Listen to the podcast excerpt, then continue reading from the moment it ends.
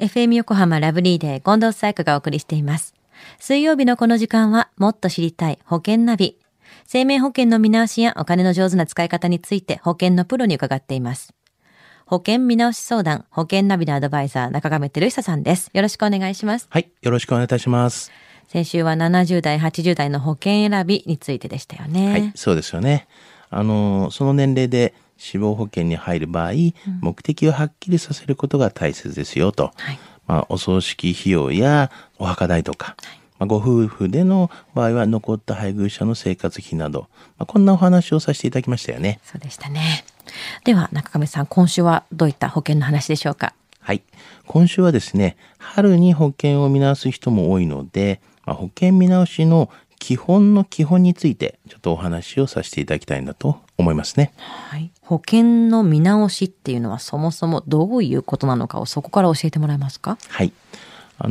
ご自身のやはりニーズに合っているのかとか、ライフスタイルに合っているのかとか、合った内容にすることを意味しますよね。はい、具体的には現在の保険を解約して他の保険に加入し直したりとかね、はい、または保険金額を増減させたりとか、はい、あとは特約とかを削除したり、もしくは付加したりとか、そういったことを保険の見直しって言ってますよね。全てにおいてどう変えるかっていうところから、変えないっていう場合も見直しになるんでしょうけども。そうですね。では保険の見直しを考えるときにまず知っておいてほしいことなんでしょうか。はい、日本にですねお住まいの方は何らかの形でですね公的な保険に加入されていますよね。健康保険とか雇用保険とか厚生年金とか国民年金とか、また労災保険等々ですね。実はこれらの公的な保険で保障される範囲をきちんと把握することで、生命保険とか損害保険を無駄なく合理的に活用することができるんですよね。確かに熱い保障が欲しいって言っていろんなものをつけたいっていう気持ちもあるけども、そもそも入っているもの自体にカバーされているんであればいらないものも出てきますし。そうですね。私の場合は、フリーで仕事っていう形になるので国民健康保険と国民年金に入ってるんですけども、会社勤めの方はまたこれが厚生年金だったりっていう風になってくるんですよね。そうですよね。フリーでも公的な介護保険にはですね、自動的に加入していますよね。はい、あと会社勤めの方は公的な保険で社会保険に入りますよね。これによりやっぱり医療保険とか、年金保険とか、介護保険とか、他に雇用保険、労災保険に入っているということになりますよね。社会保険は雇用保険と労災保険に入っていることになるんですね。そうですよね。社会保険の場合で、ちょっと例を挙げますと、はい、例えばご主人に万が一のことがあった場合、本来はご主人がもらうはずだった厚生年金を、その遺族が受け取れるという遺族年金制度っていうのがありますよね。例えば会社員のご主人様、39歳とかで、お子様がだいたい2人ぐらいで、2歳とか、0歳とかいて、奥様がそのちょっと年齢が低い35歳ぐらいの場合なんですけども、はい、こういった場合、今後20年間に受け取れる遺族年金の総額っていうのはなんと約だいたい2800万円ぐらいになるんですよね。でこれは夫の平均標準、報酬月額っていうのがだいたい30万円ぐらいで、は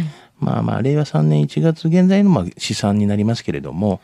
はい、もしですねあなたが5000万円の保証が必要だとした場合なんですけども、はい、そうするとやっぱ5000万円から2800万円を引いた額、約ですね、2000万円の生命保険を準備すれば良いということになりますよね。なるほど。足りない部分をどれぐらい補うかっていう金額の話ですよね。そうですよね。じゃあ会社勤めの方っていうのは遺族年金についてやっぱよく調べておかないと損するかもしれないですね。その通りでございますよね。ちゃんと調べておいた方がいいと思いますし、はい、また、その他でもですね、医療保険とか、所得保障保険っていうのは、健康保険の上乗せ保障になるんですよね。生命保険であれば、通常生命保険とその他に、遺族年金っていうのがありますから、それに上乗せをされますし、医療保険であれば、その医療保険と、健康保険の上乗せってなりますよね。所得保障保険であれば、所得保障に、健康保険とか、雇用保険の上乗せとなり、また仕事中の通勤途中の、怪我であれば、政府労災保険っていうのが適用されますし、そういう療養の給付金や、休業保障給付金までカバーしてくれるんですよね。公的な保険っていうのはどれくらいカバーされるのか知らない人って結構多いと思うんですよね。はい、そうなんですよね。ポイントはですね、足りているのか足りていないのかというふうになりますし、保険加入の優先順位をちゃんと決めていただきたいと思いますよね。リスクに備える商品は多種多様、もちろん全てに対応できるのが理想ですけれども、それでは雪だるま式に保険料っていうのがどんどんコストが加算されてしまいますからね。はい。そこでやっぱり失敗しない損害保険とか生命保険の選びの最後に検討いただきたいのが、保険加入の優先順位っていうのをちゃんと決めるということなんですよね。当然厚い保証が欲しければたくさん払えばたくさんついてくるっていうのは当たり前ですけど、その通りなんですけどもね、そんなに払えるんだったら自分で貯められますしね。そうですよね。はい。では中亀さん、今回の保険の見直し、基本の基本、知得指数は？はい、ズバリ95です。95。はい。